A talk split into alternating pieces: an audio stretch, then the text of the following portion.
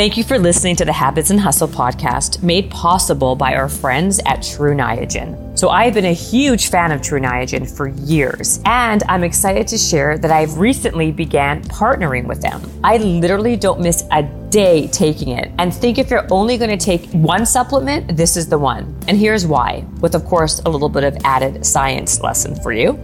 Our bodies produce a molecule called NAD, which is critical for cellular energy and repair. But the levels sadly decline as we age. A nutrient that can help increase our NAD is a form of vitamin B3 called nicotinamide riboside. That's a mouthful, or otherwise known as NR. The most efficient way to get this is with a supplement like True Niagen because it's the best NAD precursor. True Niagen helps support our bodies against everyday stressors that can damage our cells, like overeating, drinking, or staying up too late.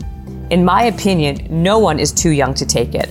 I wish I had known about this in my early 30s because I would have been all over it. What's most amazing is that True Niagen is backed by 18 clinical trials and has the endorsements of two Nobel Prize winning scientists.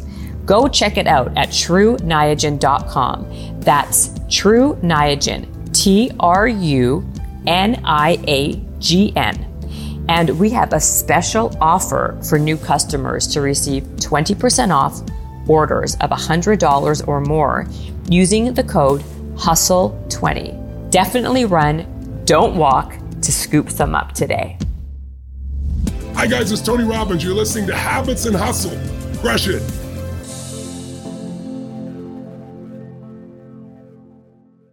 Today on the podcast, we have my dear friend, Lisa Bilyeu. Lisa is the co-founder of the billion dollar company Quest Nutrition and the co-founder and president of Impact Theory. Lisa has become one of the most influential voices in the personal development world. Her mission is to empower all women to become the heroes of their own lives, which she explores as the host of her super popular YouTube show, Women of Impact. The show features women who have overcome incredible hardship to achieve massive success. And Lisa and her work have been showcased in countless media outlets, including Forbes, Business Insider, Success Magazine, and the list goes on. Now, Lisa has written her first book called Radical Confidence, which is 10 no BS lessons on becoming the hero of your own life. Lisa tells the story how she went from housewife to this mega mogul and really talks honestly with a lot of humor of her whole evolution. Please listen to this podcast. It was uh, very raw and very honest, and I'm sure you can glean something because, well, I hope you can always glean something from the podcast. But please leave me a comment, a review. Let me know what your thoughts are. Enjoy.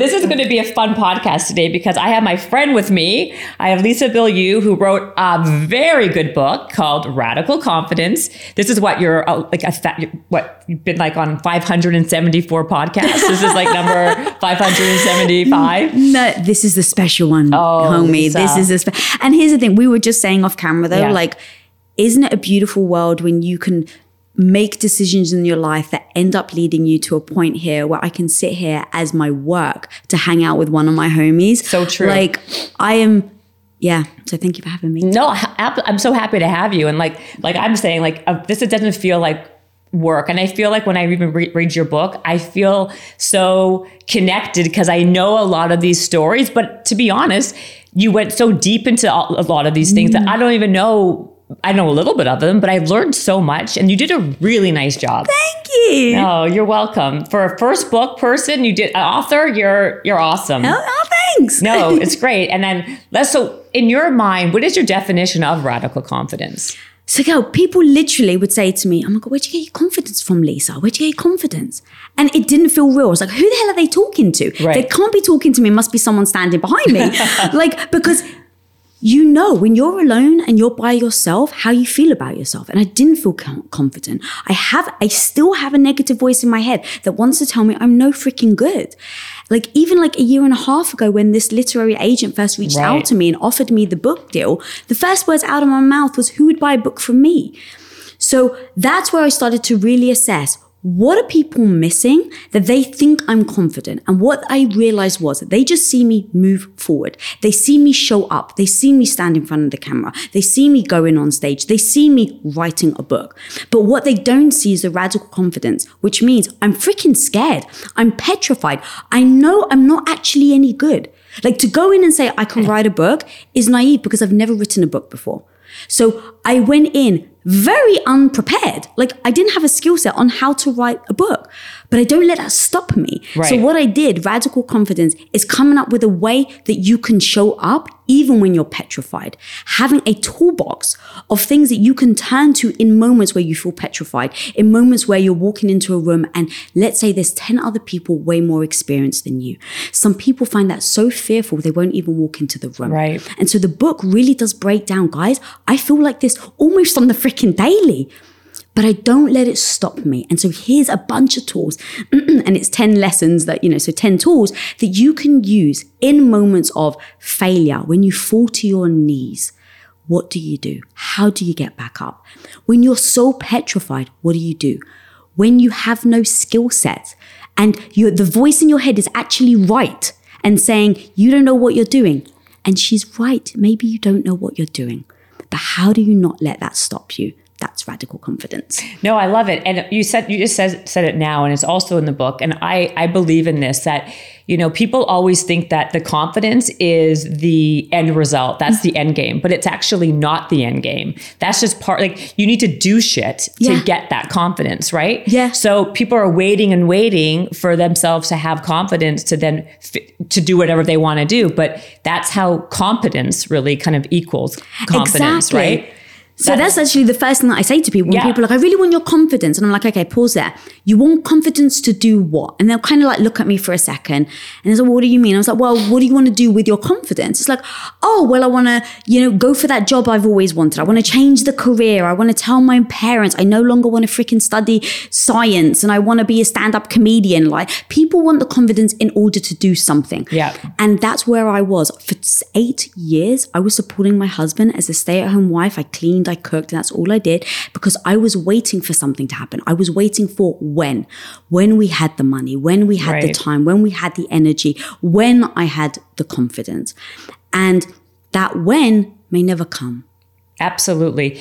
You know, it's because I think this is what happens. I, you said it also. We get stuck for many reasons, right? But our background. You and I were talking about this before about something else, but like where we, how we grew up, like what are the, the mm. expectations that people put on us. So then we feel like we have to kind of follow a certain path, not the path that we want. And then life happens and you get stuck Yeah. and you talk that's happened to you like you know you're greek and you have your family and that's what they expected how were you able to kind of break that fear eventually like you because it's like baby steps right? Nothing mm-hmm. just happens. But like can you just talk a little bit people who don't know like a little bit about your background and how you were able to figure out like all these little things that kind of equal the toolbox i guess? Yeah. God, this this actually haunts me because I don't know how to it's not that I don't know how to. When I was stuck for 8 years, I didn't realize I was stuck. right that's most people feel that way Yes. And so in writing the book, I've really tried to piece out how I can use certain things to for other people to identify where they are. Because to your point, I believed but that serving my husband, and when I say serving, I mean feeding him, you know, cooking dinner and cleaning and stuff like that, was part of what my future was going to look like in a way. So even though I lost all my hopes, I lost all my dreams, I lost myself, who I was, I didn't really question it because it I fell into who I thought I would become anyway. And so it's in hindsight, it's what I call purgatory of the mundane. yeah So, how many people do you know hit rock bottom? And that's when they change their lives, right? Magic happens when so many people say, Well, I've got nothing else to lose. It's heartbreaking. So, I don't want to, like, you know, obviously dismiss the heartbreak of being at rock bottom, but it can be beautiful. It can be a catalyst for a lot of people to get out. But for me, I didn't hit rock bottom. I had a month, oh, I was fine. How are you doing, Lisa? I'm all right. How's life? Fine. I'm all right, you know, good. And is that the life we all want? Fine, good, whatever. Like, it's like, I used it as a thing to just get by. Yeah. And what I realized that I was doing is every time I would feel badly about myself, every time I would even think that whisper, you know, that whisper in your head where you, like, you don't really want to li- listen to her, but Mm-hmm. Yeah. she's still there. That whisper's coming in that's like, maybe you're not happy, Lisa. I tried to distract myself. You try to shut that voice out. And so, so many of my distractions became very unhealthy distractions. Um, it's what I call in the book like the squirrel, you know, the dog, like in the movie where it's like the squirrel comes, a squirrel. Um, you know, and so it's like, how do you kill the squirrels? How do you eliminate the distractions so you can actually look at the life you want and then maybe acknowledge that maybe you're in purgatory, the mundane. But for me, because I didn't hit rock bottom, I kept saying every time I, that whisper would come in, I'd say to myself, well, how ungrateful am I to say that I'm unhappy when I have a husband that loves me? How ungrateful am I to say that I want to be quote unquote happy when I have a roof over my head? Right. Right. And so I, in moments of sadness, I use gratitude of like, oh my God, is this my life? But you have a husband that loves you. Okay, now I feel better. And yet, what kept me there for eight years was every time I would say, I'm unhappy, that voice then turned into, but how ungrateful are you? Mm-hmm. And what I realized is you can be head over heels freaking in love with some parts of your life and utterly miserable and unhappy in other parts. And you have every freaking right to ask for a better life on the things that don't serve you or that doesn't make you happy. Right. And I think also, I don't think everyone necessarily, the majority of people are not hitting rock bottom. Right. I think the majority of people are in the middle. They're mm-hmm. like happy enough. They're complacent. They're they're exactly what you said where you mm-hmm. are. Mm-hmm. So I think that would resonate a lot with a lot of people because when I read that also it's like yeah, that it's much easier to shift and change when you are at rock bottom. It's mm-hmm. way harder when you are kind of like doing okay. And then it's the guilt though. It's like, well, you justify, well, you know, like I do, like you said, I do have that roof over my head. I'm like, how, like, you know, I have a, I am married to a great guy. And then like that stops the start, right? Because then you mm-hmm. think, oh God, like I'm just, then you justify it and then you just kind of distract yourself Yeah. and then you move on. Mm-hmm. So what was it for you that what was that like pivotal moment when you're like i'm not going to let this distract me and keep on doing what i'm doing i'm going to actually like listen to this and kind of move in that direction that i want Yeah. So this is what haunts me because Quest came along. And so I think to myself, what if Quest never came along? Right. So we were ch- originally, the reason why I ended up being a stay at home wife was me and my husband wanted to make movies. We both had really bad experiences on film sets. And we're like, let's just make our own money. Shouldn't be too hard, right? like, well, let's just make our own money and then we can make our own movies. And now we've got the dream life. So we just read an article um, where Steve Jobs talks about he just wore the same black shirt all the Yeah, time yeah, because you can only make a certain amount of decisions in your life. So we came up with the I, we thought was a genius plan. All right, babe, you're going to go out and you're going to do this entrepreneurship thing, right? It's like this is 2003 or isn't whatever. that crazy Yeah. Oh gosh So, but it was like this entrepreneurship. There was not really a name back then. it of wasn't like, a, it wasn't like a whole now it's No. become it's so Yeah. it's like the hot trendy thing everyone wants to be an entrepreneur it's entrepreneurship is an entire industry Yeah. people who are you know hustling and doing and going but back then there was no such thing No, there was no such thing. It's so it was kind of like, so yeah, to your point, I don't even think we use the word entrepreneur. You're probably right. It's like, we'll just go out and make our own money. Yeah. So having seen this article, we're like, we play this game, no bullshit. What would it take? I love that. Thank you. I saw that. That was so good. Thank you. So the no bullshit, what would it take game is saying, what is your dream? What is the goal? Right. And without emotion, just ask yourself what it will take to actually get there. Once you've laid out the plan of what it will take to get there, then you can just ask yourself if you're willing to do it or not.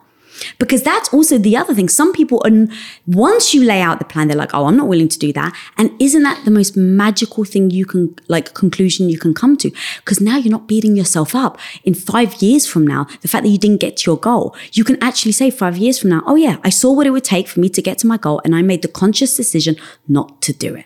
So the no bullshit, what would it take game, I would advise every single person to play thing. every time you got a goal. Um, so we played the no bullshit. What would it actually take for Tom to earn enough money so that we could make movies? And so he'd met these two entrepreneurs at the time, and they're like, "Come work with us. We'll build a tech Where did company." he meet these guys, by the um, way? At, a at film school. So Tom was Oh. teaching at film school. Got- yeah. These guys came in as just like temporary students. He met them. They were very impressed with Tom. They're like, we want to make movies too. Why don't you come along with us and we'll get rich together and we'll make movies together? Right. So it seemed like the, you know, like, oh, sure, like that. yes, that, that will work. Um, and That naivety, though, that is great. It like propels people. It does. When you, the more you know, sometimes the worse it is. But That's so true. Yeah. A hundred percent. Yeah. I love that you said that. So we then said, okay, well, what would it take for Tom to go and join these guys and really try and go all in on making enough money? Right. So it was like, okay, number one, we'll have to move because they live in Marina Del Rey. So number one, we'd have to move, and um, because they lived in Marina Del Rey and we lived far, so for t- for Tom not to waste time commuting because those are hours that he could actually be putting into building the business. So we actually ended up moving. We timed our time, our, our literally we timed from their place to our place as we were looking for an apartment to rent because we said, okay, seven minutes. Seven minutes feels about uh, like right on like it's not a waste of time. Anything more than seven minutes is like really you could be doing work. Yeah. So we literally would look at all these rental apartments and we would time how long it took us from the rental place to their place. This is why you play the no bullshit what would it take game because you need to see what it will take to actually go all in. And so part of that was I would take care of everything else because Steve Jobs said only if you're trying to, you know, run a business, make really big decisions, you need to eliminate all the other small decisions that don't make any sense in your life. Like what- the busy work. like, yes, the busy work. Like, what color shirt are you wearing? Who freaking cares? Yeah, Right? So- exactly. So, Tom and I pinky swore, and I said, cool, babe, I'm going to take care of everything else. You don't have to make one decision outside of work. Not one. I will do everything else. And I felt good about it. I was like, it's only for a year. You, you know, I, I will call myself president of Bilyeu Enterprises. right? And I was like, this is, this feels good. Now, what happened is I have a belief system that eventually I will be a stay at home, I will be a wife and a mother. And so after that first year, of course, you know, we all know it's not easy to make money. So Tom kept coming home every year. Babe, I just need another year. I just need another year. I just need another year. And I had adopted the idea that I was the supportive wife and the identity of that. And so every time he would come home, I would dismiss how I felt. This isn't on my husband. My husband's the most caring, loving husband in Right. the No, world. you're very clear about that. I just want people too. to know Yeah. if that, you know, it was me. I wasn't speaking up. I had every opportunity to tell him, no, babe, I don't want to do this for another year. And I never did. And I look back now and I say, why? And it was because I was taught as a young girl my whole life that eventually I would be a wife and a mother. So every time he would come home, I would just say yes. Now, this comes back to how I got like the purgatory of the mundane. The voice in my head kept saying, don't worry, we'll make movies when. We'll do this when my husband's happy. We'll make movies when we have enough money. And that when, what happens if it never comes? And what happened was it wasn't coming and we were miserable. And in that misery, it got to the point when my husband was coming home and I joke, but it's like hashtag joke, no joke. Yeah. You know, it was like my own personal fight club. It's like he would come home and he's like, Num- rule number one, don't ask me about my day. Rule number two, don't ask him about his day. And so I said, okay, what are we doing now? We've given up everything. We're working really hard for this dream, but this dream now has got lost. This dream went from we're going to make movies, we're going to make enough money to make movies, and now it's turned into we just need to make money. So what happened? And so eventually I basically said to him, babe, right, I don't care about money. We at that point we'd earn about a couple of million dollars in shares in the tech company he was building in for eight years. right. Before it was even Quest. Um, this was before Quest. Yeah, was before- this Yeah. was like the Yes. company that Yes. preceded yes. Quest. So this Yeah. was the catalyst. I said, Yeah. I don't care about money. I don't care that we've just spent eight years. Because how many of us, and this is what I was doing, this is how I got to the eight years in the first place, said after year six, well, I've got to keep going. I've just dedicated six years. I have to keep going. Right. And honestly, I want to punch myself in the face because that is heartbreaking. That I would rather spend more of my life in unhappiness because I don't want to feel badly about the six years I've already spent in unhappiness. Yeah. Like my mindset now wants to scream at myself because it doesn't make sense, but that absolutely was what I was saying. But it's also because there's fear behind it. People are afraid of the unknown. That's true. Right? Yeah. They're more comfortable with the devil they know Yeah. versus the devil they, They don't, don't, know. yeah. Right? So that's the thing. Like you have to kind of get yourself into a place where that mind sh- that that you you kind of reframe how you see things. Mm, that's true. Right? Yeah. So how so then what happens? So I literally said to Tom, I don't care about money anymore. We've gone off course. Like, what is life about? Like, I need you to be happy. Like, I that's what that was kind of. It Yeah. even, see, it wasn't even about my my happiness. about his It was about his happiness. Right. And I said, babe, w- you need to be happy. Like, quit. Um, like, this is now actually impacting our marriage. And I always said, I will follow you. You're ambitious. I love you. Let's go. Let's freaking, you know, try anything. The only thing I'll never risk is my relationship with you, period. And so he went in to quit to his business partners and they admitted they were miserable too. So then it was like, okay, what would we do for the rest of our lives that we actually loved? And that's where Quest idea was born.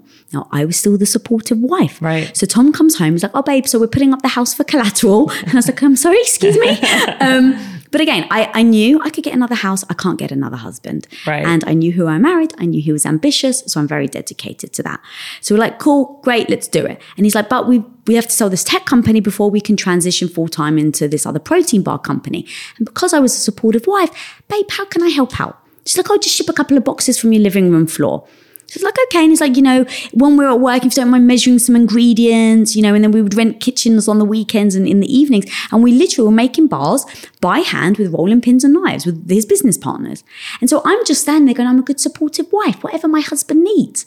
Now, what I didn't expect is that company would grow at 57,000%. Oh my god, it was insane. But it's a big far cry from a tech company to a protein bar company. Yeah.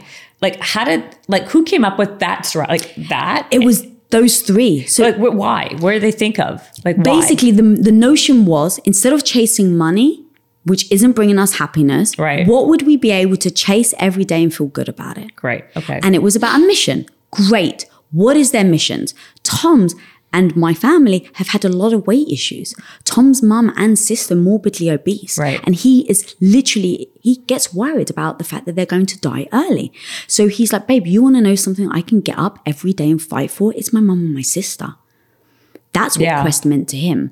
And so for me, it was my, same with my mum. I grew up with my mum was borderline anorexic and then like literally swung in the opposite direction and became board, you know, um, clinically obese. I know. I want to talk about all the food stuff that you dealt with with all this stuff.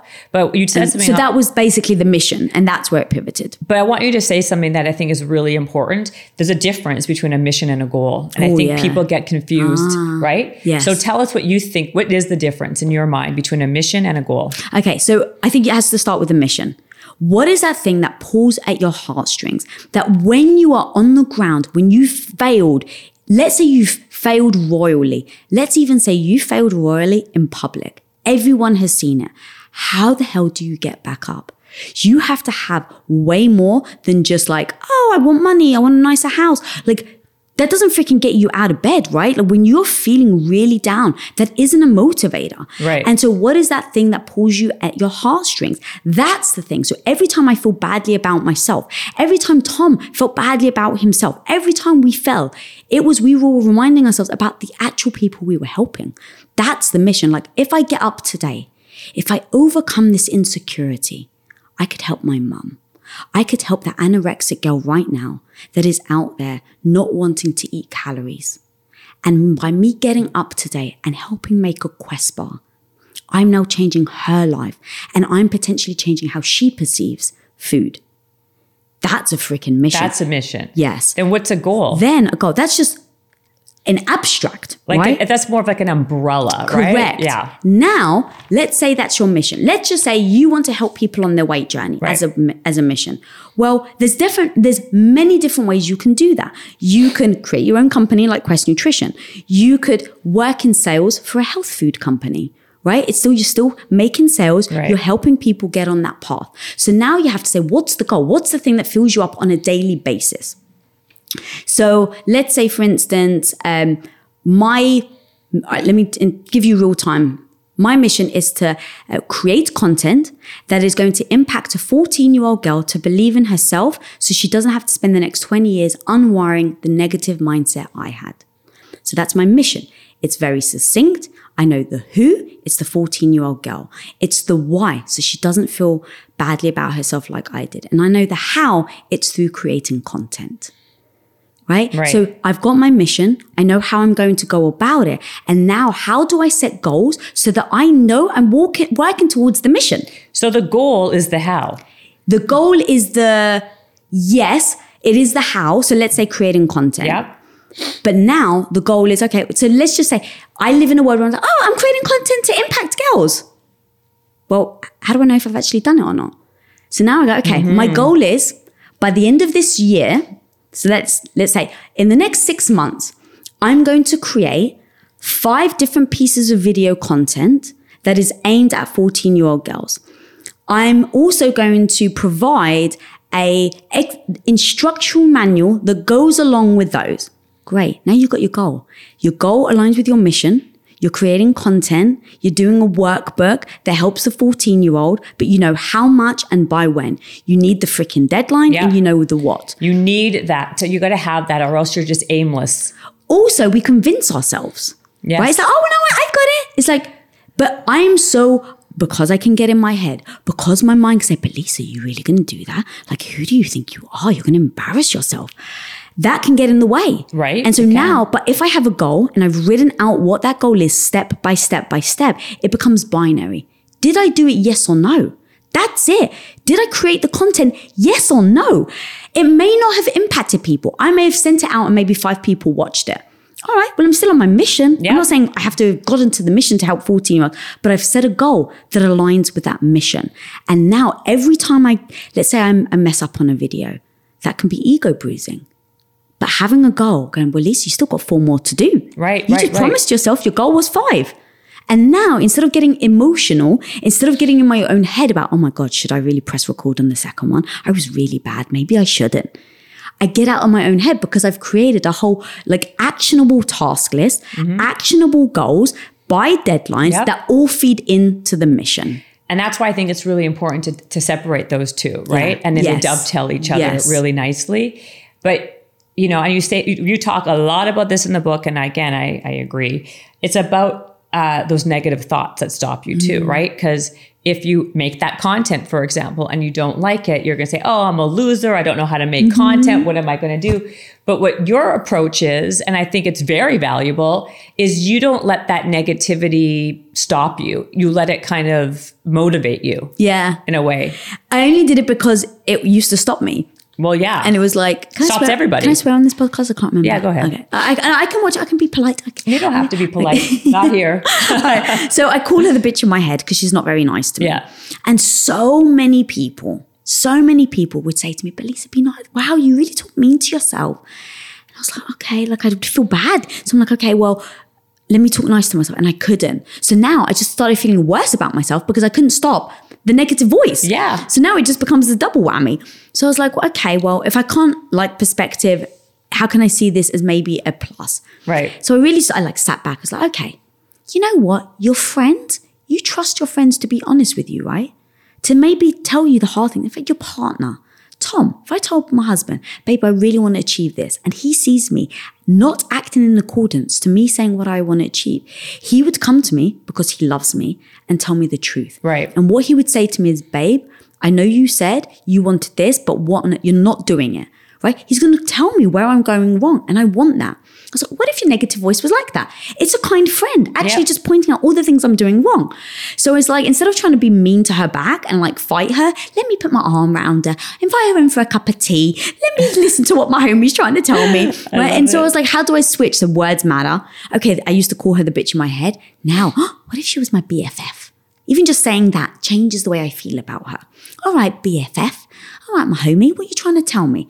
And so the first time I got in front of the camera, she literally was so mean. She was like, You're terrible. What the hell? Don't you ever do that again. You're not even close to being as Tom. You you literally embarrassed yourself. This is what the negative Yeah, voice is yeah, saying. yeah. So I'm like, okay, right now, if I listen to her, I'm done. I'm never getting in front of the camera again. But I have a mission. So I understand what my mission is. And I have to, un- I understand that I've got two choices. I can let my ego get in the way or I can keep moving forward. And now it comes to what's more important, your ego or your goal. Yeah. And in that moment, you just got to ask yourself. So when I asked myself that question, the answer was my goal. So it's like, great, okay. So I know my ego right now has no place for it. So I have to listen to her. Tell me everything I did wrong. She's like, oh my god, did you see how you introed that in that in that um, interview? It was terrible. You had no understanding of how you're going to do your outro. Lisa, you were really fidgety, right? So I literally just let my freaking negative voice run Yeah, yeah, wild. yeah, yeah, yeah. And as she started to run wild, I was like, maybe she's right. And so she was like, Lisa, your intro was terrible. maybe she's right. Let me rewatch her. And I rewatched and I was like, oh yeah, she's terrible. Okay, great. Now, the amazing thing about your friends is they're giving you a warning. So I'm like, all right, so how do I get better? You better freaking prepare so you don't embarrass yourself again. Great. Now I have an actionable thing that I've listened to my negative voice. She's now helped me. So now the critic has become a coach. She's literally told me all the things that I've done wrong, but she's helping me get better.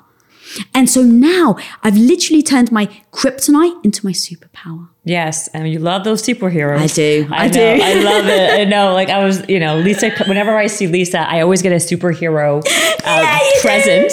And today she took her socks off and gave them to me because they were Wonder Woman. because I was a horrible friend and couldn't believe that I had, I bought you food. You I did me bring you food. bars, I did bring you always. Bars. I do. I do. But I didn't bring you something superhero. And I was like, I just put on my my clean Wonder Woman socks on. I was like, I'm gonna give you my socks. And you're like, you're not giving me. And I was like, yes, And I I am. took them, by the way. Yeah, of course I you mean, did. because like, why wouldn't I? Right? I don't even care if they're dirty, not dirty. Because that, that's like, it's like I'm a Pav, it's like Pavlov dog. You know, like, like I'm so used to you I walking you in. so much. You know, you give me the slippers. I took the slippers. you gave me the necklace. Now it's the it's the socks. And so next time I see you, I'm going to be wearing those socks. There you go. Um, no, I love that. Uh, but you know, you're lucky in the sense that you have a lot of drive, right? Like Hmm. you are actually even a perfectionist. Like you are, you you your work ethic. You don't stop until it's.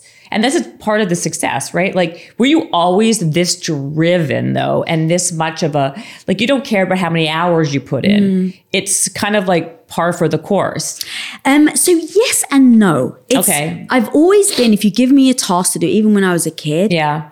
I'll, I, I, I had to have OCD, like the, um, it has to be perfect. Yes. And, um, I'm not saying that as a compliment though. I, it sometimes absolutely serves me and it sometimes becomes detrimental. Yeah. So it's like obviously became very much served me in my career and then utterly detrimental in my health because I told myself, hey, Lisa, you don't want to get fat, so don't eat fat or carbs. And I was like, okay, because I'm a perfectionist and I'm an OCD, it was very easy for me to not. And that's where a lot of my health issues came from. But with the business, where I'm like, all right, Lisa, this is what it's going to take to be in business.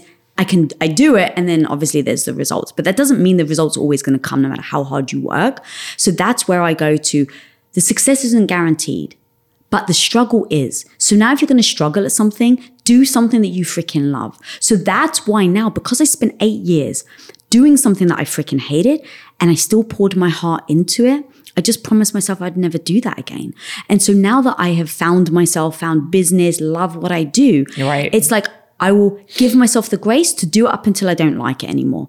And you know, that's kind of because I never want to do something anymore that doesn't fill my heart up. But it is my personality to go all in. So then talk about this because I, you know, it's in your book about, I call it disordered eating just because I- you were, were you, were you anorexic or were you bulimic or were you somewhere in the middle? What was your, like, what was your thing that kind of, because of the perfectionism and also the distraction, right? Yeah. What was the reason Yeah. actually that you became, what would you call it? Um, I, I, I wouldn't call it anorexic, but I definitely had an eating disorder. I mean, it wasn't. Right, that's what I yeah, would say. Yeah, disorder for sure. ate. It wasn't. Yes. So Very, this, very regimentedly though. Yeah, so this is where culture comes into play. I love my Greek culture, so this is not, I literally love them. But Greek women can be brutal.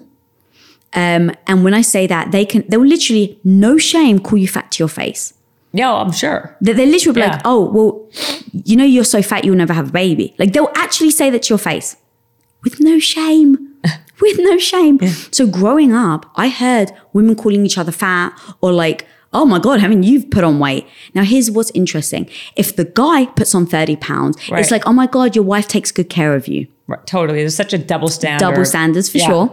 But look, I own my own response, like my own actions. So I saw this growing up. I saw that my mum was borderline anorexic. I then saw my 16 year old sister at the time, who was very popular, go on one of those diet shakes. Mm-hmm. So I saw the impression, the understanding I had. What were you, by the way? What size I was were super you? skinny. You were so you grew up I grew up skinny. super skinny. And then at the age of 16, as you Oh. start to blossom, I started to put on weight. And of course, not in the places I really wanted to. right. And so that's where it's like I was given accolades for being skinny, Mm-hmm. right? By all the women that the older generation. It's like, oh, you can eat whatever you want, you're skinny. Right. I then started to change. My family, again, being very Greek, didn't shy away from telling me. It's like, oh, guys, you can't eat what you, whatever you want anymore. Now, I was bullied when I was younger. And so I finally got my first boyfriend, all while this was happening. What were you bullied for? I know you're right about the bullying. Oh, yeah. Just my big nose. I had the unibrow. Like one of those, like, you know, real of course big, I know thick, that- yeah. thick Greek things. Yeah. Um, I had a head brace that wrapped all the way around the head with the the band, the elastic bands in the mouth with the the metal. Um, and then John I had Hughes to, film. Yeah, Like yeah. a 16 candles. You know what I mean? Oh my god, I love that you just said that, girl. Do you remember? my heart. Yeah. Oh my god. You know, I, could, I just think of like that It is movie. so yeah, it's like the like the or like the nerd The herd. ner- Yeah, from yes. Revenge of the Nerds or All of those Oh, old yes. movies. But It- I think we all were like that. We- but you know, like I and here's the thing: I do wonder how much other people have gone through the same thing, and it just never hit them, right? Right. But like, I felt extremely insecure.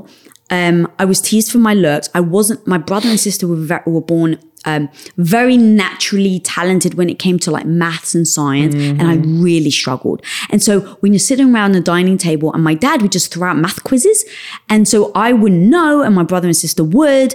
I'm now like getting teased for my looks. My sister's very popular. My brother was very popular. So now all girls were only talking to me because they fancied my brother. Boys were talking to me right. because they fancied my sister. And here I was getting teased and bullied. So I just had low self esteem. And so all of that then made me think as I was getting older, well, oh, if I want to be liked, if I want to still get the external validation, which I think so many of us look for and don't 100%. realize. That's social media is right. That's Yeah, that yeah, is social yeah, media. external validation. Our culture has become all that that's like the number one priority now. We don't even have real relationships Mm-hmm. anymore. It's all like who likes my picture and use this filter because I look better and we want people saying all sorts of things. Yeah. So I feel like And that's why I cover that in one of the in Yeah. the chapters. Like validation is for parking. Yeah. Because we all seek external validate and not we all, I don't want to blanket statement most that. but it's true. Most of us do. And and that's exactly what I did, right? So I was ex- looking for external validation. I saw it in my boyfriend, who was my first boyfriend, and he was the one that was pinching my thigh, Right. kind of saying, "Oh, you know, you better watch it." And so I felt to be accepted, to be loved, I had to be as skinny as possible. So the first thing I thought of, or not thought of, but heard that people did, which is terrible, was, "Oh, stick your finger down your throat." So I, I just, I literally just didn't even think about it as being a bad thing. And so I tried it and it just, I couldn't do it. It was like too painful. And I was like, well, this doesn't Yeah. work. Um, and so I was like, what can I do? Oh, I, I can cut my calories. Um, and because I thought, well, it's funny and interesting. It's actually something I battle with because I'm like, well, I, can't, I thought everyone else was doing it, so it was fine. And at the same time, I think the truth was, and I put this in the book, in real time as I'm actually writing the book, if I thought it was okay, why did I lie about Right. eating? Why did I say I didn't? I had breakfast when I didn't. Why did I, you know, um, You're a secret about it. yeah. Shame. You know, when I, ha- yeah, it's shame. It's 100% shame. Like when, because what I would do is I would try and eat as little as possible and then completely like be starving. And so all of a sudden I'd eat a packet of biscuits. And because everyone knew me as being skinny, I, people just then used to give me more accolades about the fat because they didn't realize what I was doing. So they were giving me like, oh my God, I can't, you can eat an entire bag, box of, you know, literally a box of cookies in one sitting and you don't put on any weight. You're so lucky, Lisa. And so my external validation came from that. Yeah. My, how I felt about myself came from that. And so I got into a very unhealthy relationship with food. I then meet my husband. And the thing is, is when I started to feel good about myself, my husband loved me for me. And so I started to feel very comfortable, much more in my own body, getting accepted. I started to accept myself. And then I ended up being the stay at home wife. And back to your question is like, this is when my bad habit came up. And I mm-hmm. don't know if anyone can relate right now at home, but that you have these cycle of things. I know some people that are OCD with like light switches and cleanliness. I mm-hmm. have a few people in my life that are like that. And whenever I see it ratchet up, I actually now understand that it's something emotional. And I didn't realize that. I didn't realize that these types of bad behaviors come, not bad behaviors, but unhealthy behaviors come from um, filling in something else, you know. Now I've just interviewed too many therapists to not know that. Yeah, yeah, So yeah. looking back, I realized I was unhappy. I was, you know, stay at home wife looking after my husband when I didn't want to. I had bigger dreams and hopes. And I started to look inwards and look to the things that made me feel good. And so I started to get very obsessive about my weight again. And my husband didn't know. Like I, I wasn't saying this out loud. You didn't know? No. Like Didn't he- you lose like a ton of weight though? Or um, it wasn't really that. It just like yes, I got a bit skinnier, but it wasn't like I wasn't anorexic. I was the person that was just like running on the treadmill right for Yeah. an hour and then looking at how many calories and then going, okay, that means I can eat this many calories Right. tomorrow. So it was just a very obsessive behavior. Um, and I would, you know, binge eat, but we would just use, oh, it's a cheat day, you know, Mm-hmm. and so you, you end up using the cheat day as a cover up of the unhealthy behavior. And so it it was a bad. vicious It is a vicious cycle. it is. How long were you doing that for? For the whole eight on, years? Yeah, on and off for like, I mean, when I look back now, it was probably on and off for at least 10 years. And then obviously before I met my husband, I was that. Uh, I was doing, you know, had an unhealthy behavior with food. And so I was getting sick more and more because I didn't understand what I was doing to my immune system, right? 70% of your immune system is in your gut, in your yeah. gut. I didn't realize that because I had no knowledge of it. So I was getting sick.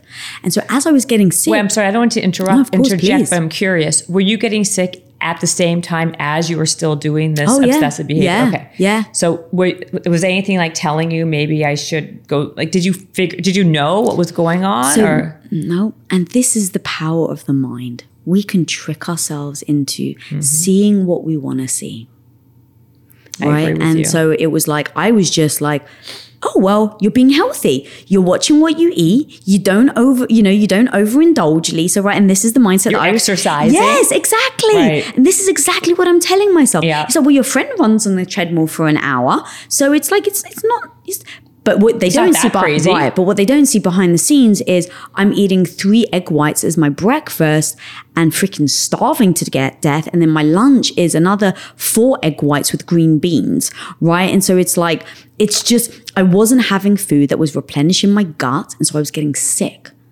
And so as I was getting sick more and more, the doctors were giving me more and more antibiotics. Yeah. And as they were giving me more and more antibiotics, um, I was just like, oh, okay, well, they wouldn't give it to me if it was good, if it wasn't bad, you know, or if it was bad. So I'll just t- keep taking them.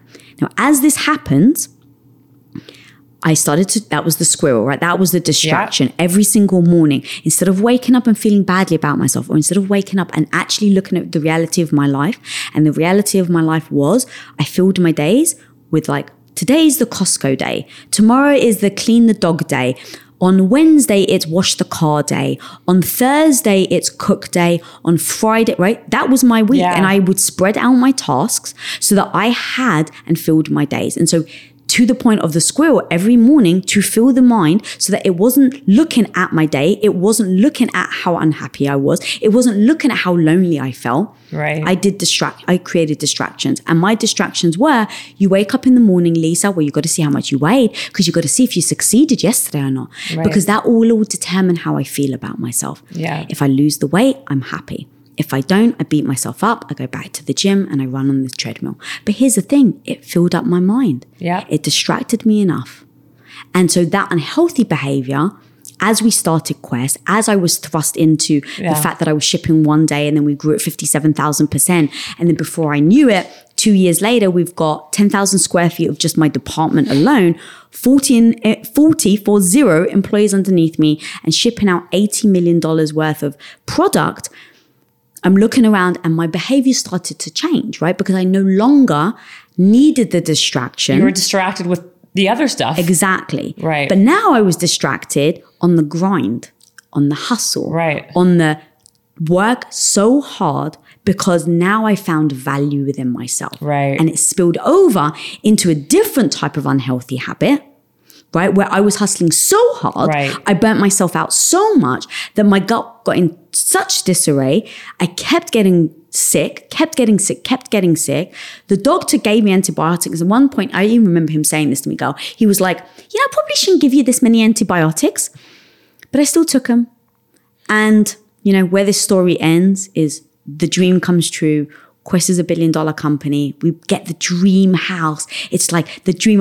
I Did you ever? I mean, but like the dream was like in the days that were really freaking hard. Yes. Tom and I would literally drive in our rickety car that had a hole in the exhaust. You know, I and it rattles. story. The Ford Focus. The Ford Focus, that the steering wheel rattles when you go over Yeah. 60 miles an hour. On the days that we were really struggling, as Quest was growing, we would drive around Beverly Hills using that as inspiration, right? Yeah. But what dream, what house are we going to buy?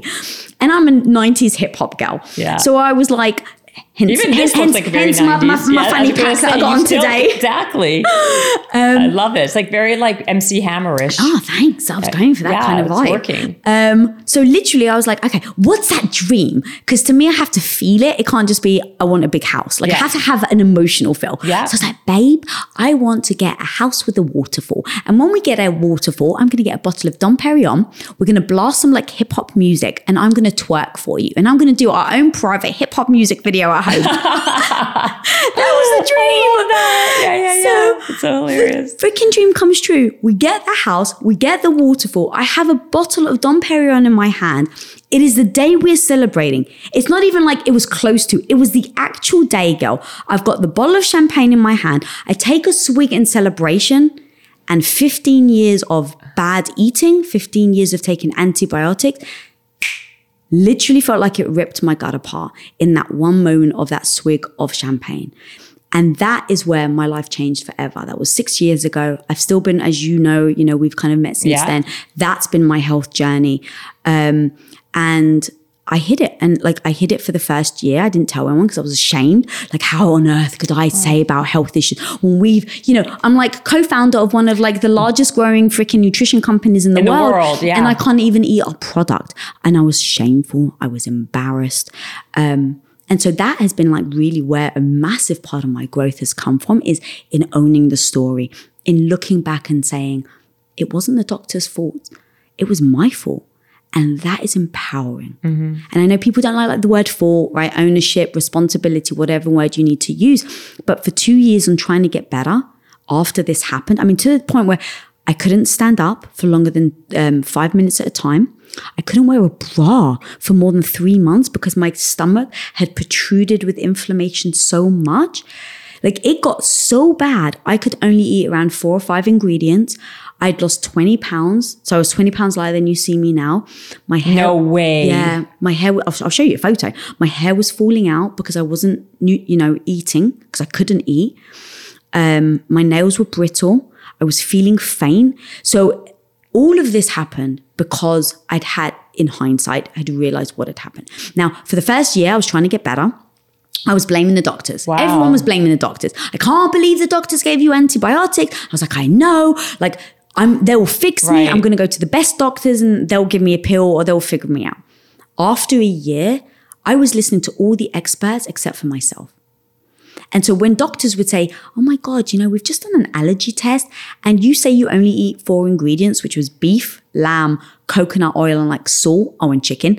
Um, they're like, your, your allergy test says that you're allergic to beef. And that was like one of my biggest staple items. Right. They're like, so you need to stop eating it. And instead, you need to eat raw vegetables. Now, at this point, I'd been very okay eating fatty beef. And yet, I ignored my body. I was like, wow, the expert told me I should eat this. I stopped eating fatty beef. I stopped eating um, the fatty protein that I was eating, went to raw vegetables, and it wrecked me for weeks, wrecked me. And from that point on, I was like, Lisa, you need to take ownership. If you can say, it was me that did 15 years of bad relationships with food. It's not to feel guilty about it, it's not to feel badly, but just take ownership. Because if I can recognize I did that, if I can recognize the doctor said to me, Lisa, you know what? I shouldn't be giving you these antibiotics. Did I ever ask why? Did I go home and Google it? Did I do my own research? No. Did the doctor force feed me the antibiotics? No, I took them.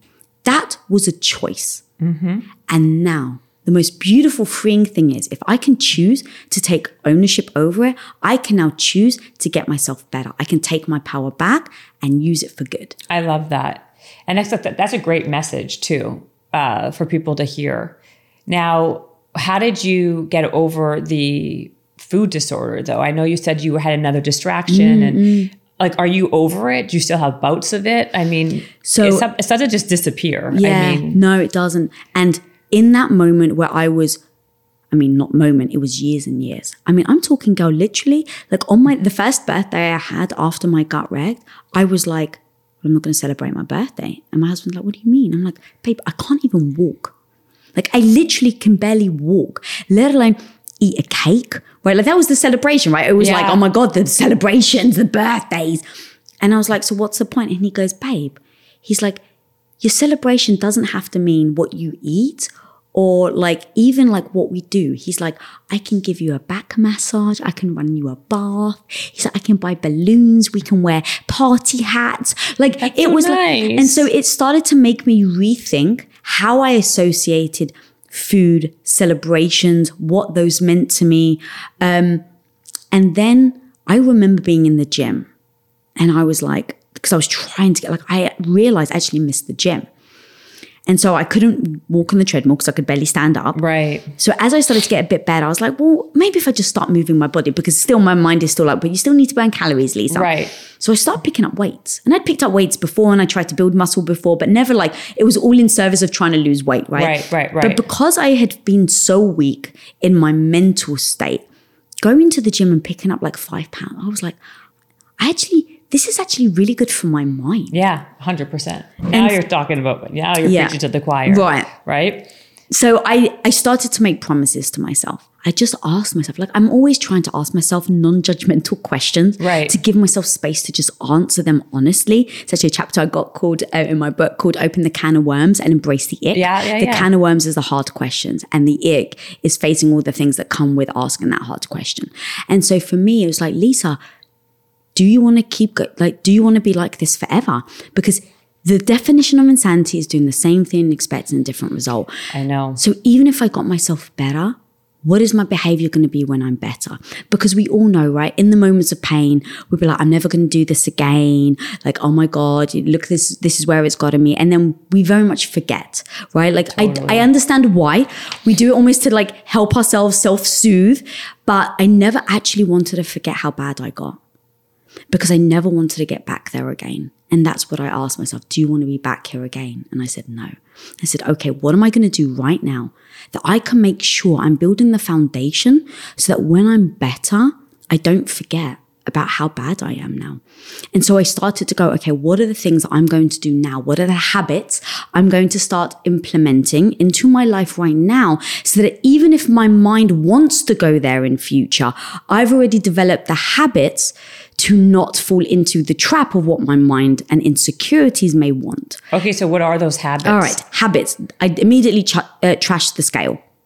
I don't weigh myself ever, ever, ever. I have zero idea For how. real? Never? Yeah. Okay, Oh, good. I haven't weighed myself since this happened. Well, also because if people look at you, you know, you're so thin, like it's no, it's like it's very obvious, right? And so people's first thing is gonna be like, yeah, sure, you know, No. So that's the thing. So I, I am only here and I need people to know who I am. You know who I am I to my freaking core. I'm only here to, to tell the truth. BSing anyone doesn't get anyone else anywhere. So that's what I'm. uh, That's why I wanted part to bring that up. Thank you. Part of why I'm this light though is because I still haven't healed completely with my gut. So that's a part of it. Is that if I ate sugar right now, you give me three cookies, I'm in agony. No, I saw myself. I know, like you, like you cannot eat certain things. I can't, no. Yeah. So that's one reason why I'm unable actually to put on to get overweight. Now over Christmas, I actually was able to get on like to get a bit squidgy, which I actually was like, I was like, oh, this is nice. I don't believe it. So here's the thing.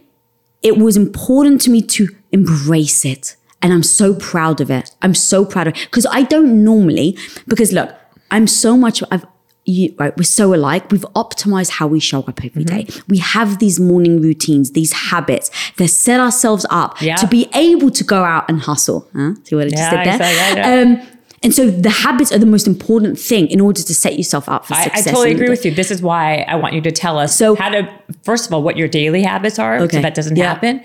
And the best, I was going to say, the best way to break a bad habit is to start a good habit. But go ahead. Yeah. Sorry. So I just know when I'm working, if I have sugar, carbs, it affects my cognitive, like my literally true. how I think and how clear I am. Because I went for I want to say at least two years. Is that accurate? I, I never want to lie. So I'm like, is that right? Um, it's like at least two years I went without having any sugar because I couldn't eat. So imagine two years of not having one bit of sugar or pro in fact processed foods in fact i won't actually go even deeper it was processed foods all Yeah. it, everything was freshly cooked because that's the only thing i could stomach grass fed was the only thing like like it all made a difference so now imagine when i you don't eat like that mm-hmm. and then slowly you can now when i eat a cookie homie I wake up the next day, my body know it can feel my I have inflamed like inflamed joints. Like I really notice the difference. I'm so in tune with my body. Right. So if on Christmas I gave, I don't need to make business decisions. So I was like, oh, I can eat a cookie a day and I'm actually okay. And I, I will embrace the fact that right now I've made the decision that I don't have to be cognitively completely aware and I actually don't mind if my joints hurt because I'm enjoying time with my family. So I could eat more. Oh, so I could eat um, sugar drowned throughout Yeah, the week. yeah. yeah. So you do that for four weeks or whatever. Like I did put on weight, and I I, I loved it. Like I didn't, and that's why I would like want to make sure that I actually say that out loud. And when I say I loved it, it's because I've done the mindset and the work to get there. Yeah. So back to your point of how I've gotten there, it was because I was so I was so depleted. And I promised myself, so what are the things I'm going to do? Like, what is the foundation? Okay, number one, the number on the scale messes with me. It does. I'm not even looking at what if I'm putting on muscle? What if I'm getting stronger? Right? Like the different things, instead of losing weight, I want to get stronger. Just like the words I'm using in my head Yeah. of like going to the gym, how much weight can I lose today? Am I down in weight today? All of that is very negative versus me going in like, oh my God, can I get stronger today? Can I lift that 7.5 pounds and I couldn't yesterday? Right? Like that is something that I could like, it's me against me in the sense of like the strength. And once I started to adopt that, it started to change my mindset and how I started to think about things.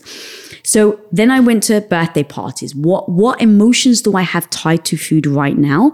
And how can I start to unwire it and create new habits? So birthdays now, I mean, look, I still freaking love dessert. And like on my birthday, even if I'm like, look, this may hurt my stomach tomorrow, like I do want a freaking piece of cake. And so I'm gonna eat a piece of cake. Now I know it has to be gluten free, it has to be soy free, it has to be sesame free. I mean, cake doesn't necessarily have that Are in it. those all the things that you're so intolerant to? Yes. So over the time, so first of all, it was what are the habits right now that don't serve you? Eliminate these Yes. habits. So doing all of that, the weight, the the scale, the look, staring at myself in the mirror. I would literally just stand there in the mirror naked and like look at myself and pinch all the areas that I hated and then tell myself what I was going to do about it. Like, all right, well, today you're going to freaking do abs for an hour or whatever, right? It was like, what are you going to do about this, Lisa? Now I like don't even remember the last time I just stared at myself nakedly in the mirror. Like it's just But how does then social media play into this? Because you're staring at yourself all the time now with the show, because you're w- watching things back, because you've said, you know, like Right. you are, like you want to make sure that you are doing a really good job. That's what, again, one of the greatest qualities is your your ability to be able to hone in and lean in and be so like your work ethic. yeah. And then also part of your work is social media. Yeah. So how does that not screw with your head? So now you've joined me to where I am today. Okay, we're not there yet Well, then. only because all Okay. of this that happened, I wasn't in front of the camera. None of this. This was So when I was behind the scenes. before this happened. Healed ish. So I was definitely all behind the camera. I wasn't telling one. We were still at Quest at the time. Like I'm literally still posting. We I remember we released. In fact, I don't know if I've ever told anyone this story. I remember we released um, the pumpkin pie bar. Oh, I like that book. And everybody had been asking for it for years. And it was a massive deal in our company. Massive. I mean, it was like so many people had been asking for it. So you can imagine huge. I couldn't even eat it. And I was so embarrassed and ashamed to tell people that I didn't eat it. I was posting photos of me saying, just ate my breakfast, showed like Right. an empty bar or an empty wrapper. And so when we started to get into impact theory, as I started to evolve, as I started to really say, okay, my health is really bad. What am I going to do? My mindset hasn't served me. What is the life I want? Do I actually want to feel like this for the rest of my Right. life? Um, And then I took ownership over it. And so I said, okay, well, taking ownership over it means taking ownership over healing. What are the things that I can do? Stop listening to the doctor, start listening to your body. So I went and got an Oura ring because I was always tired. I was like, I need to monitor myself how I'm going to sleep. I got a uh, continuous glucose monitor because I was like, I the need levels you got? yeah. So I was like, I need to know. Um, oh, at the time, I can't remember. It was Dexcom actually at the time. oh, oh, I use levels now though. Oh, okay. It was like an old one. But it was like, I need to monitor how my blood levels are because I don't know how my body is responding. Um, I started taking a food diary. But this is what ownership freaking looks like. And this was the part of the mind shift is that saying, Lisa, do you want to be here again? No. How are you going to take ownership? What are you going to do? You're turning outwards. You're looking at other people. You know you can't get back here. So all these things I just sat down and did. And I was like, I'm going to now start taking um, like a diary of all the foods Yeah. and stuff that I've journal, ate. you A journal, Yeah, yeah. yeah, yeah. To the point, gal, where it was like, woke up at 7 a.m. My Oura ring says I woke up in the middle of the night four times. My blood sugar level actually plummeted. Oh, interesting. It plummeted when it said I woke up. But you know, sometimes you don't realize you wake up in the middle of the night. Like, have you Totally, got yeah. like, so I was like, oh, I wonder if I'm having these like blood sugar dives in the middle of the night. I'm not realizing I'm waking up. It's disturbing my sleep. And this is why I'm always tired. So I started to experiment with what foods I was eating, or what times I was eating them.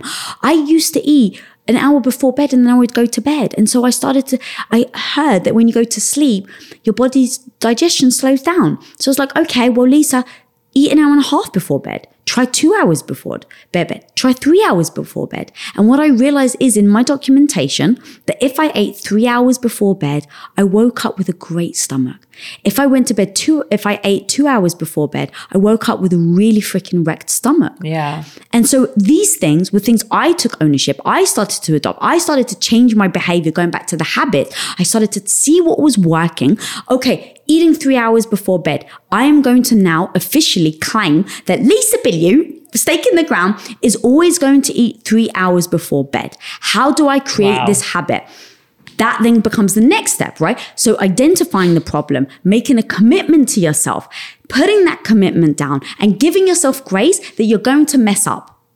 Give yourself grace. There are going to be times that you yes, may not that's get a good there. idea. Yes. So, but now it becomes my favorite. One of my favorite movies. We want to go back to the eighties. Is the Karate Kid. I know. Wax on, wax off. You talk about that in your book. I do. I love it, Mr. I'm Mr. Miyagi. Miyagi. I love Mr. Miyagi. so it's like wax on, wax off. Prepare, practice, practice, practice. And te- it's like exactly, it's practice, practice, and keep on. Tr- it's trial. Everything in life Yes. is trial and error. Yes. You don't know what you don't know, and the only way to do that is to try. Yeah. Right. And that's exactly what I did. So it was like, okay, I had my first skill. I was like, all right.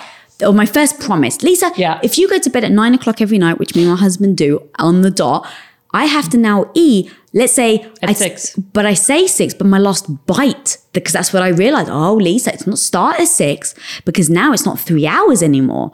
It's so I would so I had to work backwards, going to Yeah. your point about refine, right? So I was like, oh, it's not six o'clock. I actually have to eat at five thirty. Oh, wait, hang on. I'm, I just realized that if I eat at five thirty, but I eat at five thirty while I'm working, I eat slower, and now actually I'm working and I feel a little stressed, and now it's actually upsetting my stomach. So even if I eat three hours before and I upset my stomach, that doesn't help. Okay, let me try this. Let me try eating. Let me try sitting down at 5 p.m. Let me try switching my phone off and let me see how I feel then. Now, okay, oh my God, I felt great. I was like, this is it.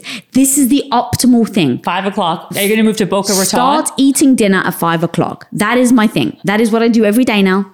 I- Well, in fact, I'm gonna, that's a lie. So now, how do I create the habit? Yeah. Because I've assessed this is the thing that I, that serves me. Yeah.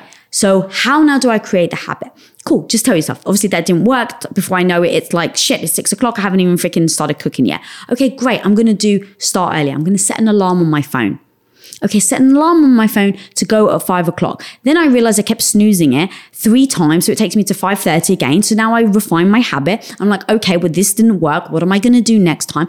Oh, okay. What if I put it in my calendar as well? So now, now my team know that this is dinner time for Lisa. They can't call me. Right. So it's it's this whole like refinement process. Then it's also telling Tom, babe, if you see me eating after this time, I need your help. So asking for help, people around you to help you with this. I literally asked my team, please try to, if you see that I'm talking to you at 6 p.m., remind me I need to eat. Like, and I've realized there's no shame in that. I've realized that my North Star, going back to goals, my goal is to eat and be done by 6 p.m. So, how the hell am I going to get there? What are the things I have to do to make sure that I eat? So, that's how I then took ownership, created the habit, refined the habit, then stuck to the habit. And now, but then the last piece actually is giving yourself the grace that if you fail. So, sometimes, especially now with the right. book tour, it's insane. So, what I do is I A, make sure I've got food ready for me so that the second I need to eat, I can. Right. And then B, I just go, okay, give myself the grace that it's a different part of my life right now. I put my health first still.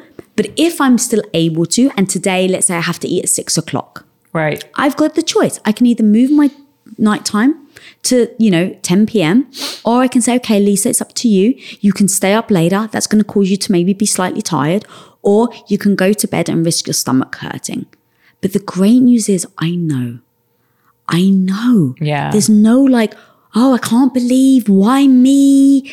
The ownership part of it, the whole part of this, right, is the fact that I was able to do the work, create the habits, see what works for me, and then refine it and then use it as like my superpower. Yeah. And that's, and also you're then you're in control of exactly yeah. what your what, what what the end result would yes. be. And that's thank you. Sorry if I don't mind just no. the control part is I felt so out of control when that happened to my gut. Right. And that was the thing. It's like it was, I was ignoring the signs. I was ignoring the red flags. And you better freaking believe now I'm taking back over control and be like, I've identified now what those flags are so that in future, if I see one, I have the power to actually recognize it and Absolutely. pause. So, what is your nightly routine? And and by the way, are mm. you hmm. never eating dinner with Tom, or is he eating? Oh no, we don't eat dinner together. Like, what time is he eating? Dinner? Oh yeah, so we so we made an agreement as yeah. husband and wife and as business partners that Monday to Friday um, he can eat dinner by himself and I can eat my dinner by myself because we've got different habits. You want to know what time he? Well, yeah, what time? 2 p.m. He eats dinner. Okay, he's probably doing all the intermittent fasting and the fasting because he's also biohacking all the time. Yeah, right? he does it as well. So his last meal is at two. Uh, yes, except Friday because I was like, babe, I just like sometimes just hanging with you Friday evening and watching a movie and having some food.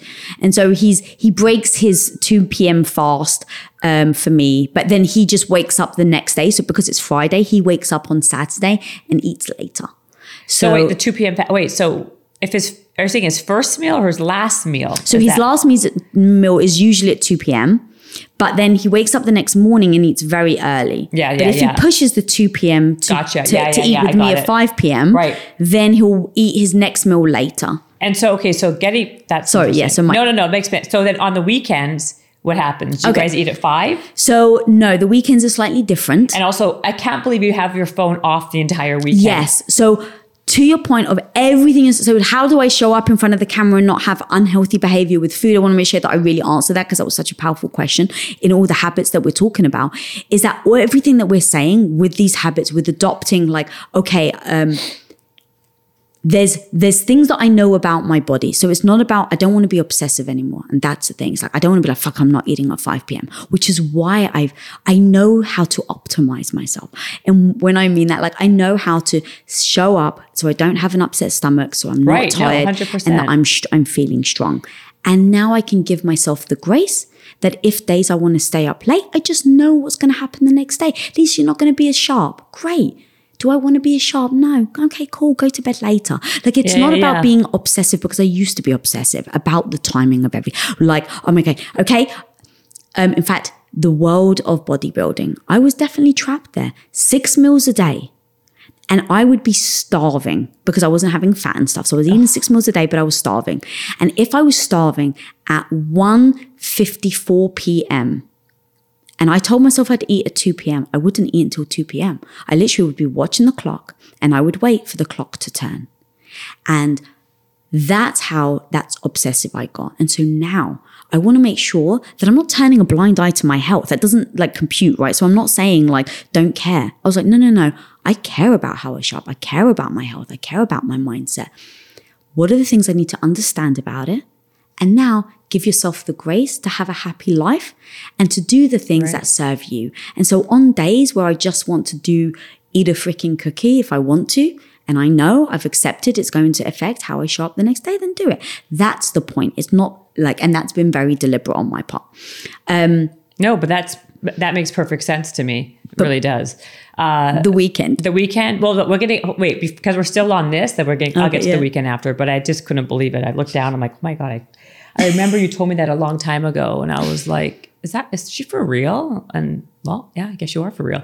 Uh, so then, what is your nightly routine mm. and what is your morning routine? So I've optimized these to assess who I am, Lisa Bilyeu, because I used to look at the outside world. Oh my God, you know, okay, I do this. And well, if that person does it, right? If Jen, Jen Cohen does it and I freaking admire her and she's a freaking badass, then I must do it too. And if I do it and it doesn't sit well with me, I would keep doing it. Yeah. That's who I used to be. That. Exactly. And it didn't serve me. That's so, why that's why I want to make sure the understanding is you have to do a lot of trial and error for mm-hmm. you as an individual because what works for you doesn't necessarily work for this person or me. And it's not about there's too much information out there. It's overwhelming. Yes. And then people just like copy what other people do. Yeah. And in detriment to themselves. Exactly. Yeah. So when I talk about my journey, when I talk about all the things I've yeah. learned, I try to then say, and what is this for you? Right. Right? Like the Oura ring, the, the glucose monitor, all of these things were literally just so that I could understand my body. That was it. Like, like the, I yeah. was like at that point I didn't even have an like a, a, strategy. I was just like, I just need to know what's going on. Exactly. Because this person is telling me to eat this, and I'm blindly freaking eating it. You, you, by the way, are you still eating raw vegetables? So um, I, I don't eat raw vegetables as much anymore. Okay. I can stomach a bit of them, but just like anything that's raw, it just is a little harder on my stomach. And so I just know like yeah, you, you know, you just have the knowledge. Yeah. Okay, so sorry. Um, Nightly routine. So yes, so in saying bed, everything that. that. I'm doing that. So everything I'm saying is I want people to really listen and then see what that version is. So literally, if someone's got a health issue right now, take take away the judgment that you've got the health issue. That's going to be number one. Get a pen and paper or an Evernote app or whatever you use, and just start to just assess. Like right now, even I would even say for a month, but at least for a freaking week all you're doing now is giving yourself the grace to do some self assessment of where you are currently. Right.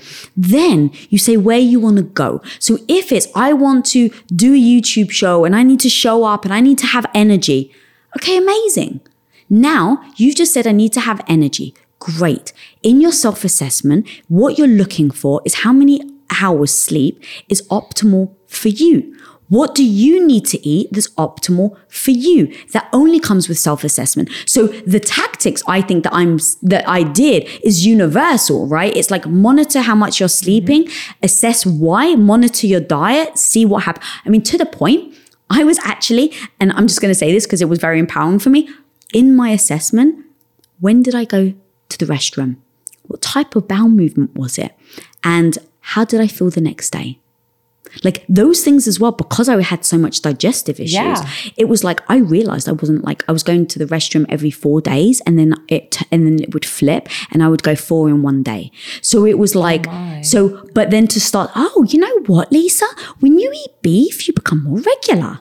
You know what? Coconut oil? Oh my God. When you have coconut oil for dinner, you actually wake up and you seem happier right? Like just freaking identify right. those things. You gotta be pay- you gotta be paying attention though. Which is why you need to write it right. down because you do not pay attention. No, you you're right. Or also I think self-awareness.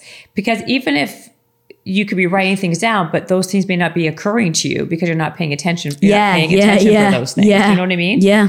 So that's what I find. But you're like super dialed in.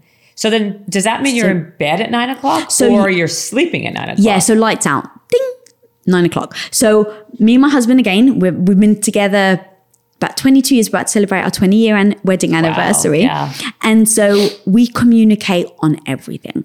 So writing this book, hey babe, this is what I'm going to be available for. This is what I'm not going to be available for. He says the same thing. And in our relationship, I'm the one that is the, um, what's the designated, um, relationship danger f- wa- a flag wave or whatever. I don't even know what Yeah, I would call yeah. it because um, I I believe I notice when we're um, slipping apart more, like we haven't connected more than he does, and so he admits that too. So now what we do is I'm the one that's like, hey babe, we haven't really bonded over like you know it's been like six days or whatever. I really feel like that we need time together, and then we'll just reconnect. Um, but Monday to Friday, we wake up, I kiss him good morning, and then we get on with our day. We have business meetings, we have one on ones where it's all business all the time. Um, and then when we shoot together, we shoot together. But then we have so dinner because we eat different times. Again, I used to get upset if I'm going to be honest. It's, Babe, you're not eating dinner with me anymore. And so he's like, okay, well, what are we trying to do in life? And that's where we sit down and we go, oh, okay, does it actually make sense for us to eat dinner? And it's like, oh no, actually, what I was just about to ask you actually would have hurt our mission. So yeah, forget I even said that. And when it's important to me, Yeah. and that's the thing in our relationship. If I use the word important, I'd say, babe, if this is, it's important we eat dinner time. He will drop everything. So knowing that you've got that, The communication is so vital. Yeah. And you guys have very, very strong communication. Yes. If you can teach that, because I think that's where people get really, really stuck. Yeah. And that's that becomes a really bad, that becomes the the, the downfall. Yeah, a hundred percent. Yeah. Um, but because we're like so into like biohacking ourselves, and because of my own health issues, um, he loves like trying to optimize his life as well. And so when you've got someone that geeks out over that stuff with you, Totally. So like our temperature when we go to bed is at like our room is at sixty-seven degrees because that's the optimal temperature that Yeah. you're supposed to have the sleep. Um, he sleeps with tape over his mouth. Oh, he does? He does. I don't.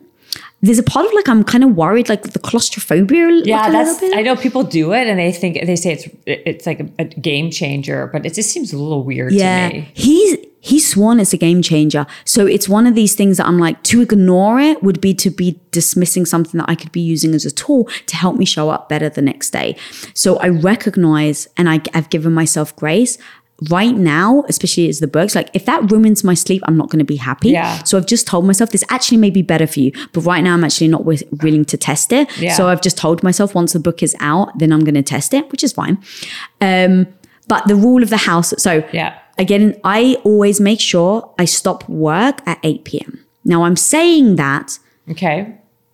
with some caveats.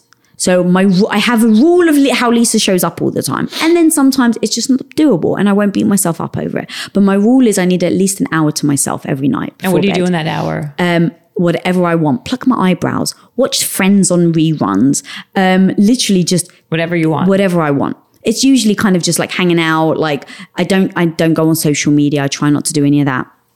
But it's usually just like watching a crime show or something, to be honest. Like, you know, Tom comes in, he's like serial killer documentary, and he's like, How do you sleep at uh, night? Oh, can I tell you, every girl I, I know, loves it. The I know. that- that's why those shows are like number Yes. one on every streaming network. And it's all the girls. The guys It's are not even watching it. Oh, my husband walks in, he's like, Babe, this show gives me oh, anxiety. Oh, it's so And funny. he's like, you've got a woman screaming, and you've got like, And you're riveted. Yeah, I'm, I'm like, babe, did you hear what happened? This guy, like the whole Ted Bundy thing. I like, love wa- the Ted- no matter how many documentaries I watch on Ted Bundy. I know. I, I'm, I'm like fascinated Yeah, by me too. Have you seen The Staircase?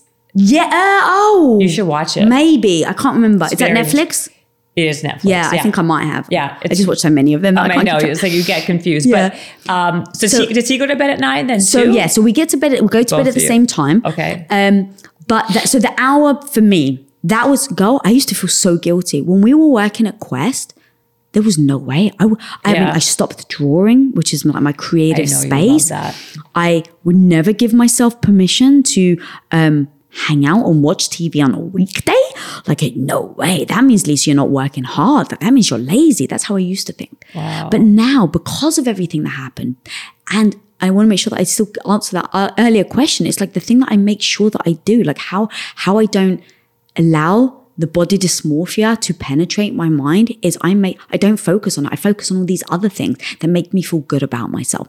So I focus on getting my hour of self-care time at the end of the day where I get to watch my serial killer things, Yeah. right? like I, I focus on those little things. Yeah. And so, but even that, because of the book, right now, there are moments where I'm not getting to bed at nine and I'm not get, able to have the hour to myself.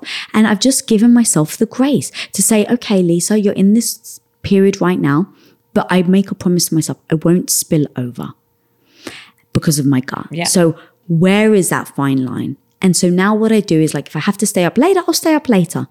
But my gut, I will listen to. Right. So if my gut starts to hurt, if I start to get a stomach upset, if I'm not able to eat, like those are big freaking signs. And I literally will stop everything and say, I, am not working until I can get my health back on because I know where that leads to. Right. And it's a priority of And yours. it's a priority. It's a non-negotiable. Exactly, which is why the nighttime practice is just as important as the morning, which is very interesting how Yeah. a lot of people focus on the morning Right. routine. But it's, you get set up for that. Oh, This- the setup yeah. is always the Yes. most important thing. Yes. I know. I don't. I, I never really understood that too because if your nighttime is off, your morning is off. Yeah, Just yeah. naturally. So what is your morning then? what time do you wake up in the morning? Yeah, so I'd never set an alarm. So that's part of your nightly routine. Yeah. because if you go to bed at a decent hour, Yeah. you don't have to set an alarm. Now, so many people would be like, How the hell do you do that? I'd never wake up in time.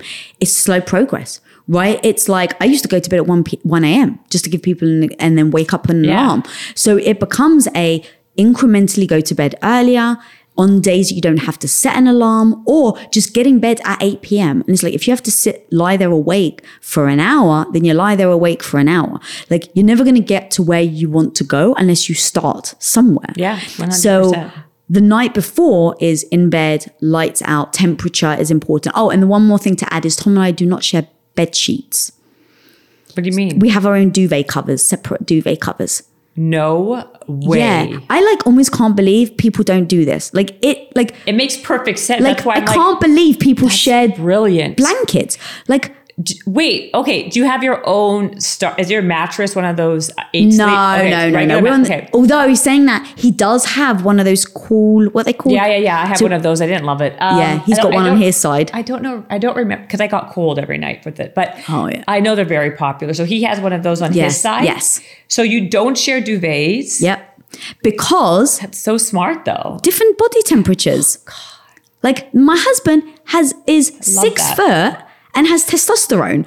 I'm five one and have estrogen, right? Like it's like I mean, look, obviously we both I have testosterone is is more complicated than that. But the point close being, enough. That's yeah, amazing. But the point being is your body temperatures are different, and then also I love snuggling my blankets, and I'm I'm selfish. In bed, like selfish, selfish. that came out wrong.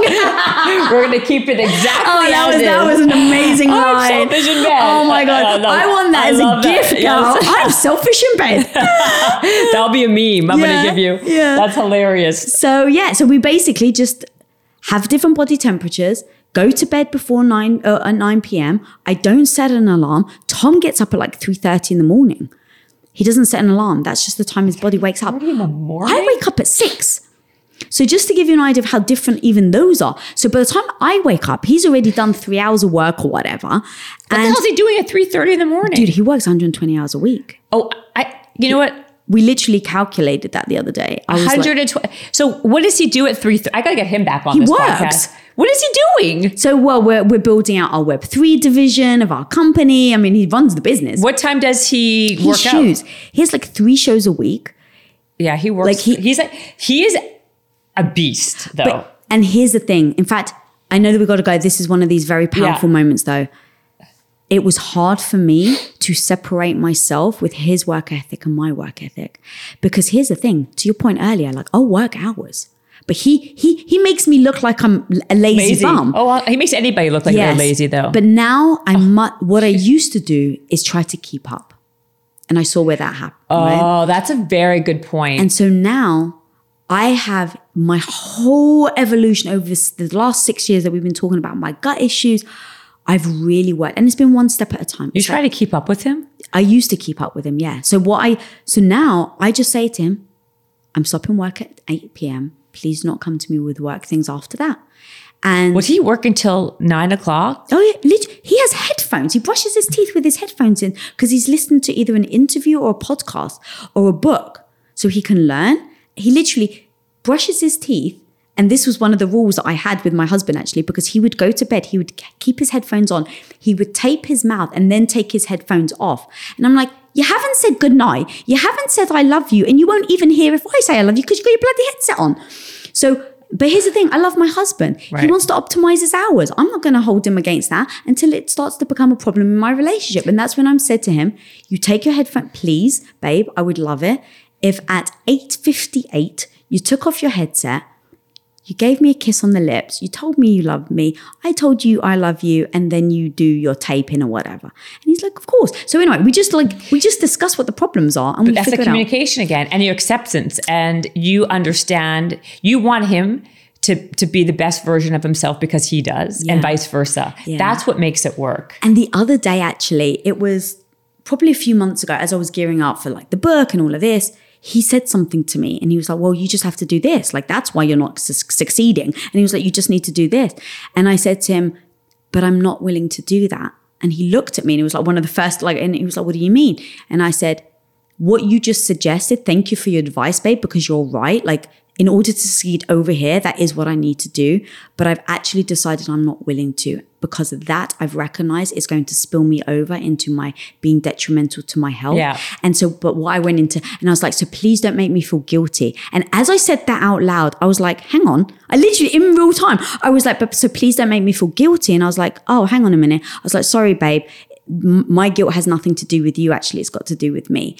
And I was like, thank you for giving me your advice. And I've heard you and I've decided not to. Because I was telling him not to say it Yeah. because in him saying it, I was feeling guilty. But now I'm putting my emotional reaction on him. Right. But as my partner, we've made a promise to each other to tell each other when you're acting, when you're not acting in accordance with the with the goal that you said you want and the person you said you want to, you want to be. So he highlighted it. I paused and I took on that myself and I said, this is for me to process. And this isn't my guilt has nothing to do with him. Right. Um, and keeping people at a high standard though by calling them on their on their shit or accept or, or understanding when like I, I think that's such a great this should be like a relationship. You guys, I, I, I mean, I know you guys do this anyway, but there's a lot of like life lessons Yeah. in, in all of this stuff that you talk about with him and your relationship. But then you wake up at what time then? Six So o'clock. yeah, so I wake up at around six o'clock. He's the one, um, and then I, I first thing I do is I kiss him good morning. Nothing happens until I kiss my baby on the lips, good morning, and I give my little baby girl, my little fluffy girl, um, a, a kiss on. Well, I was going to say kiss on the lips. She kisses me on the lips with a, a cuteness, um, and then I make my coffee. And this is one of our relationship things: is know your partner's language. My partner's language from my husband, not from other people, but from Tom, is acts of service. And me, me really sh- him showing me that he's taking time out of his day to do something for me. Usually it's spending time with me but from monday to friday he can't. So or we don't. Um so what he does every day is he boils my kettle for me. Every day without fail. And so i wake up at six in the morning i go downstairs i give him a kiss my kettle's all nice and hot.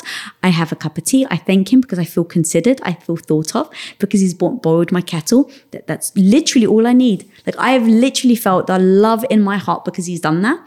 Um, I take my headset, I take my coffee, I go down to the gym. I do an hour in the gym. I usually do um, around 30 minutes to 45 minutes on like weights. Um, I never step foot on a treadmill ever.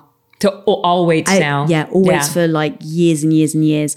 Yeah, I can see that. I can see why for sure. And I literally just say, what, what muscle do I fancy working today? What did I lift last time? I'm going to see if I can bench press this much today.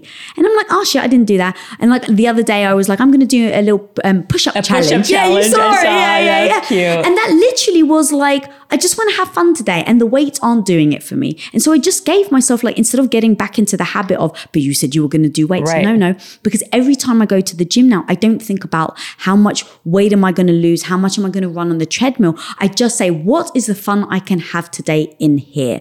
And so sometimes it's lifting very heavy. Sometimes it's like standing on the balance ball and just trying to balance yourself for five minutes. Like I just, that's how I've shifted my mind so that I don't slip into the bad habits. bad habits. Of if someone, literally, if someone Yeah. called me fat now, let's just say they did. I don't think that But it would be, but here's the point, right? It's important to know I cannot let external people, opinions, thoughts impact what I do and how I think of myself. And so that's why I go into the gym and say, what's the fun I'm going to have now? And then freaking music, girl. I will sing at the top of my lungs to the point where Wookie started barking, like recently, where like she could hear me all the way upstairs and I was all the way in the gym. And I was singing because singing is so one, like it just like makes me happy. Yeah. And so, so I, totally, I totally understand that. And so that's part of my morning routine because I've moved my body, I've strengthened my mind, not and then my body, the mm-hmm. mind part first. And I've got my body to move. I've listened to music. I've got to sing out loud. There's something about the energy of singing out loud. Like you said earlier, right? I'm a survivor by yeah. Destiny's Child. Love that, Get those yeah. freaking lyrics in front of you and sing them to your heart out.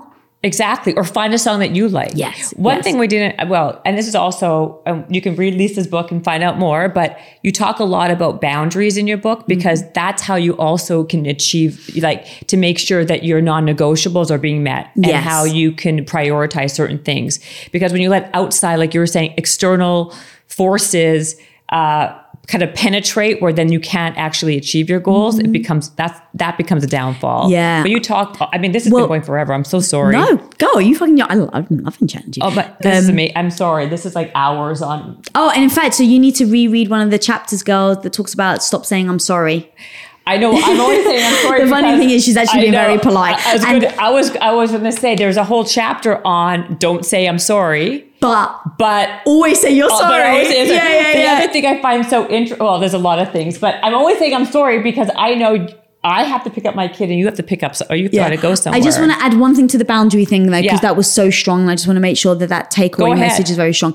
Is that the boundaries to my health was imperative for me to put in. And to your point, I now shut the phone off on the weekends. I literally shut my phone Yeah. off. I understand people come, but the point being is no one will fight for your self care and your mindset than you. No one will find more than Nobody you will. They'll, and they'll find ways to like be like, oh, it's so stupid. It's not, a big, it's not a big deal. Yes. So right now, I want people to even just say, even if it's 30 minutes, make a commitment to yourself that for 30 minutes, you're going to do something that makes your heart sing. I don't care what it is. I draw. So that's why I switch off on the weekends. I have my piece of paper, I have my pencil, and I just draw. Now, of course, when I first started sh- switching my phone off, everyone had conniptions, girl. Conniptions. You can't switch your phone off. And I just, I stuck firm because I was like, this is what I need for my body and my health. Yeah, And in one. staying firm, what ends up happening is, it's so funny people do this. First, they'll push back, then they'll accept it, and then they'll praise you for it. And then, then they'll be inspired by it. Say that again. I think that is exactly what happens. They first push back. Yeah, they first push back, then they'll accept it, then they'll maybe praise you for it, and then they'll be inspired by it. Or the other way, they would be inspired and then praise you. But that was exactly what happened. Everyone said, There's no way you can switch your phone off. What if I need you? I just said, Well, let's go through all the scenarios. What would you actually need me for? Okay, well, what if someone dies in your family? You immediately ping Tom, of course. Well, what if it's someone in your business? Well, people have Tom's phone number. So if it's an emergency, I'm with him. But what if it's someone that something happens? Well, if they don't know someone that knows Tom, then I'm sorry, you're not close enough to me to mm-hmm. warrant myself disturbing my self care time. So I stuck to my guns. I, it wasn't easy. And that's the thing, guys, you have no idea how freaking petrified I was to stick to my guns, but I knew why I was doing it. I had my why. So I kept sticking to it. Eventually, now you know what people say? Well, Lisa, I'm not going to bother you on the weekend because you, A, your phone's not going to be on and it's your self care time. And now other people are starting to do that for themselves. So again, I understand it doesn't have to be a long time, but you have to make the commitment. You have to stick to it. You have no, and you have to just know no one's going to fight for it more than you. So if you don't fight for it, you can't expect other people to respect that boundary. I love that. Okay, where do they find you? Because we got to get out of here. Yes, girl, thank you, thank you. I freaking love you, homie. I love you too. So much. And Thank you so much for I, having I me on. really do. This was great. And well, first tell, Okay, yeah, tell sorry. people where Okay, go. yeah. I, just, I got to tell you, I love you first. Come on now, that's more important. Um, go to radicalconfidence.com. Um, there's a whole bunch of like freebies, bonuses, like some really good stuff over there. So if you go to radicalconfidence.com to get that, um, if you pre order the book or buy it in the first week, and then um, Lisa Bilyeu at on Instagram, on Twitter. and Women of Impact on women- YouTube. Ah, Come on, girl. girl. I love this. Okay, bye. Habits and hustle, time to get it rolling. Stay up on the grind, don't stop, keep it going. Habits and hustle, from nothing into something. All out, hosted by Jennifer Cohen. Visionaries, tune in, you can get to know them. Be inspired, this is your moment. Excuses, we ain't having that. The Habits and Hustle podcast, powered by Habit Nest. This episode is brought to you by the Yap Media Podcast Network. I'm Hala Taha, CEO of the award winning digital media empire, Yap Media, and host of Yap Young and Profiting Podcast, a number one entrepreneurship and self improvement podcast where you can listen, learn, and profit. On Young and Profiting Podcast, I interview the brightest minds in the world and I turn their wisdom into actionable advice that you can use in your daily life. Each week, we dive into a new topic like the art of side hustles, how to level up your influence and persuasion, and goal setting. I interview A list guests on Young and Profiting. I've got the best guests, like the world's number one negotiation expert, Chris Voss, Shark Daymond John, serial entrepreneurs Alex and Leila Hormozi, and even movie stars like Matthew McConaughey. There's absolutely no fluff on my podcast, and that's on purpose. Every episode is jam packed with advice that's going to push your life forward. I do my research, I get straight to the point, and I take things really seriously, which is why I'm known as the podcast princess and how I became one of the top podcasters in the world in less than five years.